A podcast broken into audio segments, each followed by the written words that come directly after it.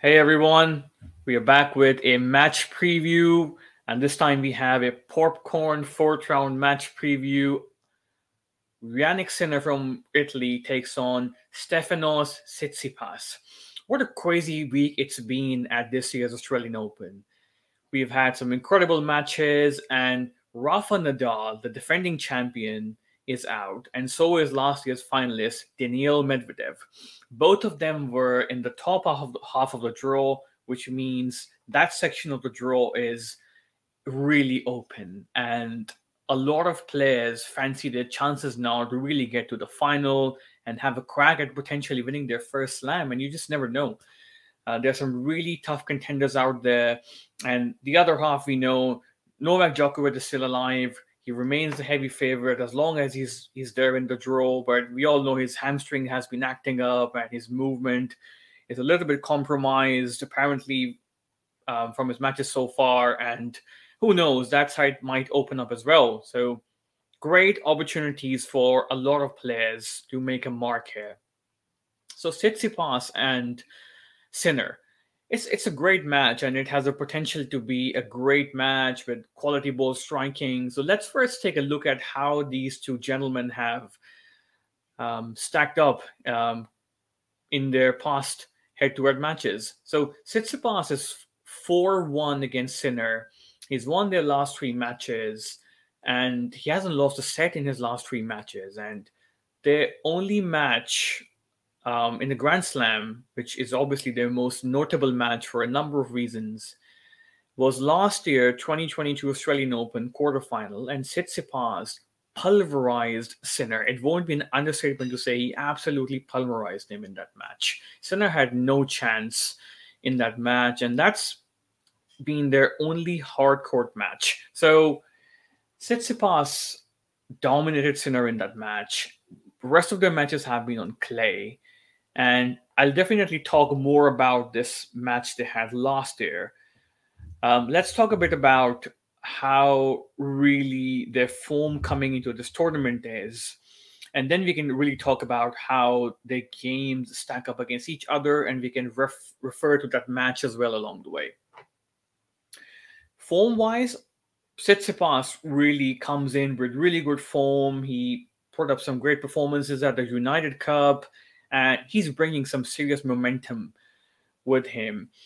Um, he, he finished the year playing good tennis, and he's back. And his journey so far, I think he's looked pretty good. He has looked pretty good. He won his last match in straight sets. And looking at the tournament, uh, things that really stand out for Stefanos are he's won 81% of his uh, points on the first serves, which is a pretty impressive number. Sinner does not even feature in the top 20 here in this department. So Tsitsipas clearly has the numbers going for him behind his serve. And unsurprisingly, Tsitsipas has a good second serve and he's won 60% of his um, second serve points as well. And again, Sinner does not feature in the top 20 here. Um, goes without saying, Tsitsipas has been posting some great numbers behind serve. It is true he hasn't come up against really tough players with great returns so far, but I think form wise he comes in with um, in a really good place and he's done really well at the Australian Open as well. He reached the semifinals last year, semifinals in 2021, and he's lost to Medvedev in both of those occasions. And good news for him is he no longer has to face Medvedev um, if he advances further down to the semifinals and later on. So he, his last four appearances, he's made semifinals on three occasions, and that's pretty good. Um, he's been knocking on the door, and really, he re- I'm, I'm pretty sure with the belief he has in his game, he now sees this as a real opportunity. Sinner, on the other hand, his Australian Open journey, he, he, he's obviously much younger, and his best showing was last year quarterfinal, and that did not turn out to be great because Tsitsipas really blew him off the court that day. And his his other two appearances have been a first round in 2021 and a second round in 2020. So Sinner really is looking to capitalize on the great run he had last year, ranked number 16. A lot of players say that does not do justice to his ranking. And I would agree with that. He's a great ball striker, really dangerous, and we all know he almost took Novak Djokovic out in last year's Wimbledon. And not many players can bring out that brand of tennis that he did against Djokovic and overpower him in a match like that. So Sinner is really dangerous, and there's no denying everyone really acknowledges how great a ball striker he is, and he's he's gotten stronger physically. He took Alcaraz out a number of times last year, and um, he, he really is making huge strides. Looking at how their matchup really is, Tsitsipas, for first of all, quickly, let's talk about Tsitsipas. His forehand, one of my favorite forehands, and I think his forehand is the one that is kind of replacing Federer's. I'm not saying he's as good as Federer's forehand, but it really has all the makings um, that Federer's forehand had, right? He can really step in, take the ball on the rise. He can change direction really well. He can generate a lot of spin when he needs it. He has a great forehand on the run. I would say his movement to his forehand side is one of the most explosive out there, probably the most explosive in the current crop of players. And he can really explode into the ball and hit great shots on the run and absorb, redirect pace, and create of his own. And you give him short balls, he can go inside out, he can go inside in, he can punish slices and have great approach shots to really come to the net, and he's pretty good at the net as well. And Tsitsipas, I think his forehand is one of the most lethal shots in men's tennis, without a doubt. Backhand, different prospect high net clearance. The guy has gives himself a lot of margin when he strikes the ball, and he he can take high balls fairly well, which obviously his matches against Rafa, and he's done a pretty good job of, of handling high balls on the backhand side. His weaknesses really are you stretch him wide on the backhand side. He obviously has to take one hand off, come up with a slice, and his slice is pretty bad. It's definitely has evolved and improved improved over the years, but it's it, it surprises me sometimes having being a one um, having a one-handed backhand and being so skillful at the net, but somehow not having the feel for that one-handed slice. Um, it surprises me a bit, but he does have a decent drop shot, which surprises me even more. But is yeah, his backhand slice is a liability, and people exploit that um, very clearly in patterns. But what really um, makes him really difficult is obviously he has a pretty good serve, right? He has a pretty good serve. He has a great forehand, and when he's able to set balls up for his forehand, I think his one-two is one of the best out there. And the guy, because the great mover he is, he's able to give himself a lot of chances on the returns as well. I would say, apart from the backhand, his return of serve can be a liability, especially on the backhand side. He's learning the art of really shortening his swings on the backhand side, and you you you might have seen some videos of Tsitsipas where he absolutely shanks the ball on his backhand returns, and he's flying in the air, some slow motion shots. But that's because he struggles sometimes to really time the ball on his backhand side and hit those blunt bunt backhand blocks back, which Federer was, by the way, amazing at doing. So he's, I think, evolving in those, and he's working with really smart coaches around the world as well. So he, he'll probably get there, but remains a liability at, at, at this point, potentially for um, good players to exploit. Sinner, Wolf, one of the cleanest ball strikers out there when in the zone. His backhand, I think, is one of the best. There was actually a study done by and posted on the ATP website as well some time ago. Between 2018 and 20, they really looked at the spin as well as the pace on average players generate on their backhand. And Sinner, these two categories combined was was at the top. His backhand was the heaviest. He could generate the most spin, more than Rafa, as an example. Um, Rafa obviously doesn't have the spinniest of backhands on average, but he can generate a lot of spin. But yeah, Sinner really has um, is a really heavy backhand. And in terms of pace, he was clocking it around 70 mile per hour on average. And not many players could do that. I think Rafa was around that mark. Novas were obviously below. Roger was below.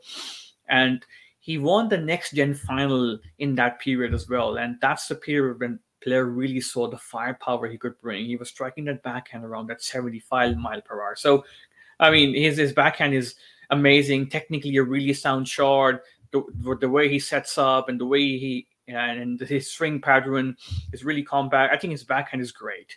His forehand, yeah, that's the shot but tends to break down more. His swing, his elbow tends to hit when he's preparing. His elbow is obviously a bit higher, but he's tried to shorten that, and that's what players like Dominic Thiem have done really well over the years. But I think he's really much work in progress in terms of evolving his forehand.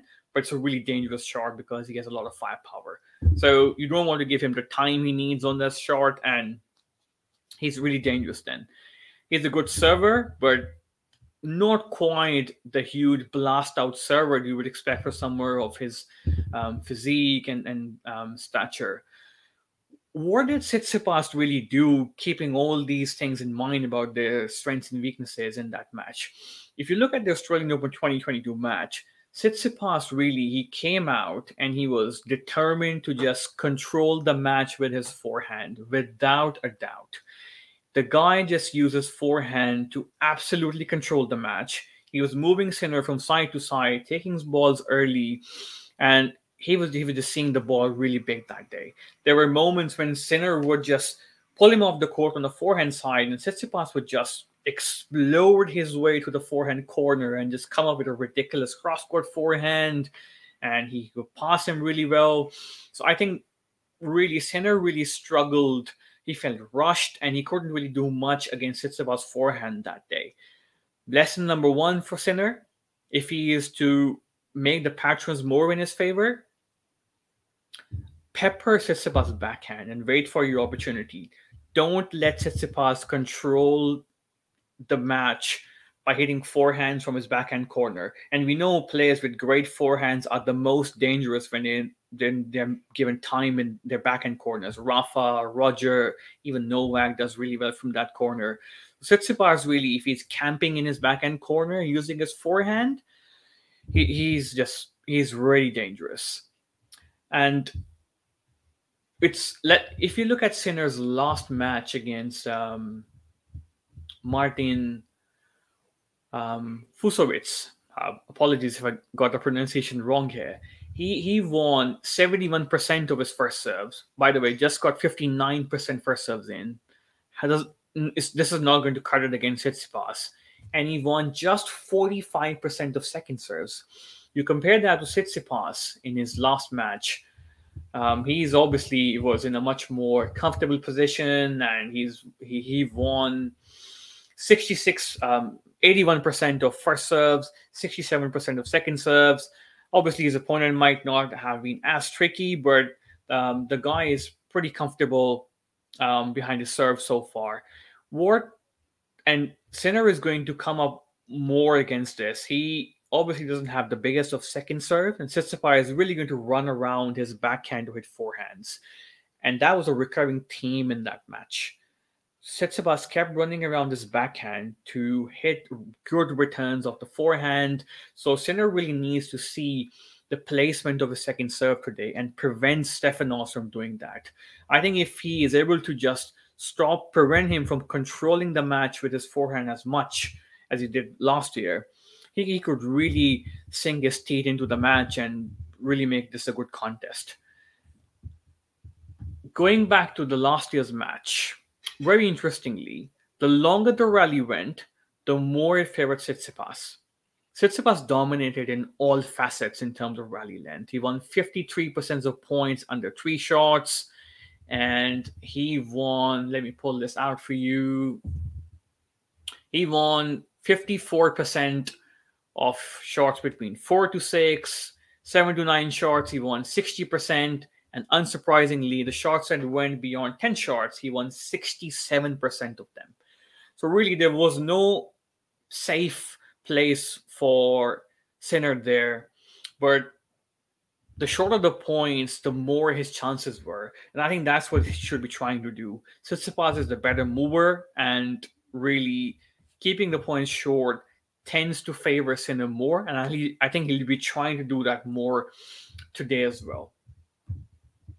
So, yeah, I think this could be a heck of a match if Sinner brings out um, tactically the right, um, plays tactically the right match here stays strong mentally, doesn't have those phases where he becomes inconsistent.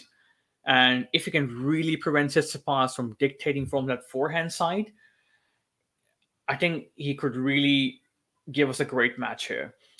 I think Tsitsipas is the big favorite here. Um, I have no doubt he's in great form and he's been knocking on the door um, as far as winning a Grand Slam is concerned. He thinks, I, I would like to think he believes he has a great chance here and he's not going to slip that away. I have Tsitsipas winning this match in four entertaining sets and really make his way to the quarterfinals. Do let do let us know what you think in the comment section. Um, what are your predictions and what are the key patterns that play here that both players need to be on the lookout for? Let's hope we get a cracker of a night session and enjoy the tennis. Goodbye, it is then until the next time.